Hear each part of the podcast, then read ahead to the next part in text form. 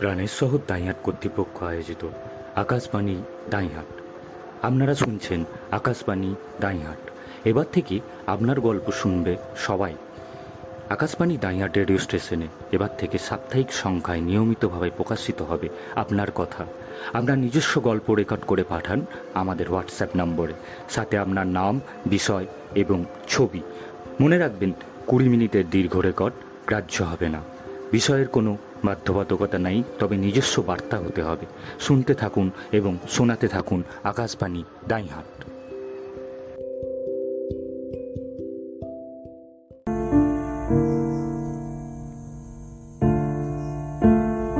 ব্যাস, অনেক হয়েছে, ঠিক আছে? আমার আর এসব ভালো লাগছে না। টাকাটা আপনি নিয়েছেন, এ ব্যাপারে আমি নিশ্চিত। হুম, চুপচাপ টাকাটা ফেরত দিয়ে দিন।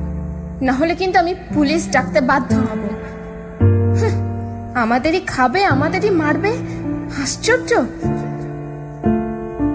কথাগুলো বলতে বলতে মোবাইলটা হাতে নিয়ে ঘরে এলো দীপা। কি হয়েছে দীপা? সকাল সকাল এত চিৎকার চেঁচামেচি করছ কেন?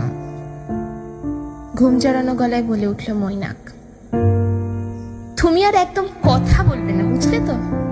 দিনের পর দিন টাকা দিয়ে, এটা দিয়ে, ওটা দিয়ে ওনাকে বাড়িতে রাখা হচ্ছে রাজার হালে আর উনি যে গাছের খাবেন, তারই গোড়া কাটবেন। বলেছিলাম না, ওসব ঝামেলা বাড়িতে এনে ঢুকিও না? কথাগুলো শেষ হতেই ফোনটা বিছানাতে ছুঁড়ে ফেলে দিল দীপা। বিছানায় উঠে বসে মৈনাক বলল, কার কথা বলছো? কোমল মাসিমা? কি হয়েছেটা কি? মাসিমা, চোর চোর। ওসব হচ্ছে চোর, বুঝেছ? থামো দীপা, কি যা তা বলছো কি? মৈনাক বলে ওঠে। জানো, তুমি কোমল মাসিমাকে হ্যাঁ? তিনি আমাকে এত বড় করেছেন। আর আজ তুমি আমার মায়ের মতো মাসিমাকে চোর বলছো? কথাগুলো সবই শুনতে পাচ্ছিলেন কোমল দেবী রান্নাঘর থেকে। তাতানের টিফিন বক্স গোছাতে গোছাতে কানে আসছিল কথাগুলো সবই। পড়ে ছাপা শাড়ির আঁচলের খুঁটটা চোখে মুছতে মুছতে কোমল দেবীর মনে পড়ছিল, মৈনাক, অর্থাৎ তার ছোট্ট বাবুকে কোলে পিঠে করে মানুষ করার স্মৃতিগুলো। তখন কতই বা বয়স হবে বাবু? চার কি পাঁচ বছর? বাবা মায়ের সাথে গাড়িতে করে ফিরছিল। হঠাৎ কেমন যেন সব অন্ধকার। সেদিন বাবুর কান্না মাখা মুখ দেখে জীবনের চরম সিদ্ধান্তটুকু নিতে দুবারও ভাবেননি কমল দেবী। মাসিয়ের বদলে মা হয়ে উঠেছিলেন ছোট্ট বাবু হাত সে অনেক বড় অফিসে চাকরি করে। তাই গ্রামের বাড়ি ছেড়ে বাবুর কাছে থাকবেন বলেই চলে আসেন কমল দেবী। ঠাম্মা, ও ঠাম্মা, হঠাৎ করে ছোট্ট তাতানের ডাকে সম্বিত ফেরে কোমল দেবীর। তুমি কাঁদছ ঠাম্মা? কেন গো? কি হয়েছে? বিস্ময়ের চোখে প্রশ্ন করে ছোট্ট তাতান কিছু না তো শোনা, এই নাও, তোমার টিফিন বাক্স।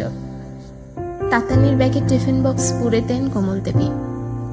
ততক্ষণে দীপা এসে চিৎকার করতে শুরু করে ফের। আপনি ওর ব্যাগে আবার হাত দিয়েছেন হ্যাঁ?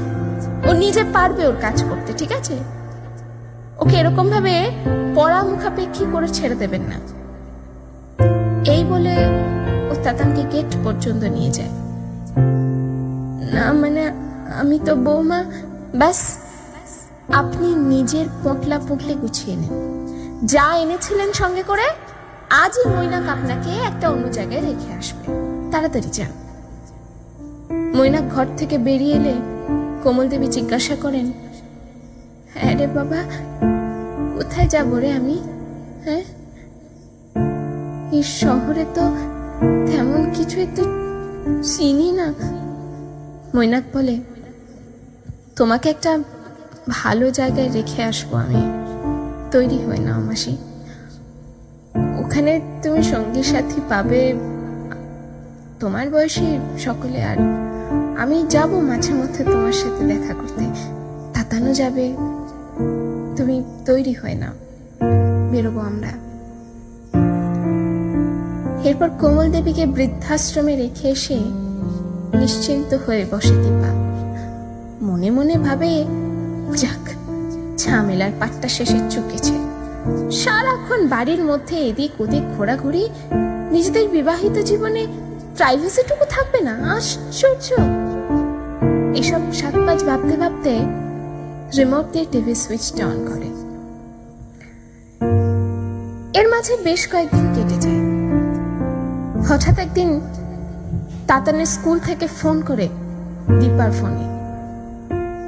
হ্যালো, আপনি কি মনোদীপের মা বলছেন? Hello, madam. হ্যাঁ হ্যাঁ বলছি, বলুন। আপ- আপনি এখনই একবার ওর স্কুলে আসুন, ম্যাম। অ্যাকচুয়ালি ওর তো দীপা নির্বাক। এতক্ষণে ছুটি হয়ে যায়। তাহলে স্কুল বাসে কি কোনো প্রবলেম হয়েছে? হ্যাঁ? কি ব্যাপার বলুন না। আতঙ্কের ছাপ স্পষ্ট হয়ে ওঠে দীপার গলার স্বরে। না, আসলে ম্যাম আজ স্কুল রোডের রাস্তা পার হওয়ার সময় হঠাৎ একটা বাস মানে মানে ম্যাম মনোদীপের একটা ছোট অ্যাক্সিডেন্ট হয়েছে আর কি। আপনি প্লিজ একটু তাড়াতাড়ি স্কুলে আসুন কোনো মতে পার্সটা হাতে নিয়ে ঘটনাস্থলে পৌঁছয় দীপা প্রচণ্ড ভিড় ঠেলে ঢুকেও দেখে তাতানের পায়ে একটা ছোট্ট ব্যান্ডেজ আর হাতের দু এক জায়গায় একটু একটু ছড়ে গেছে।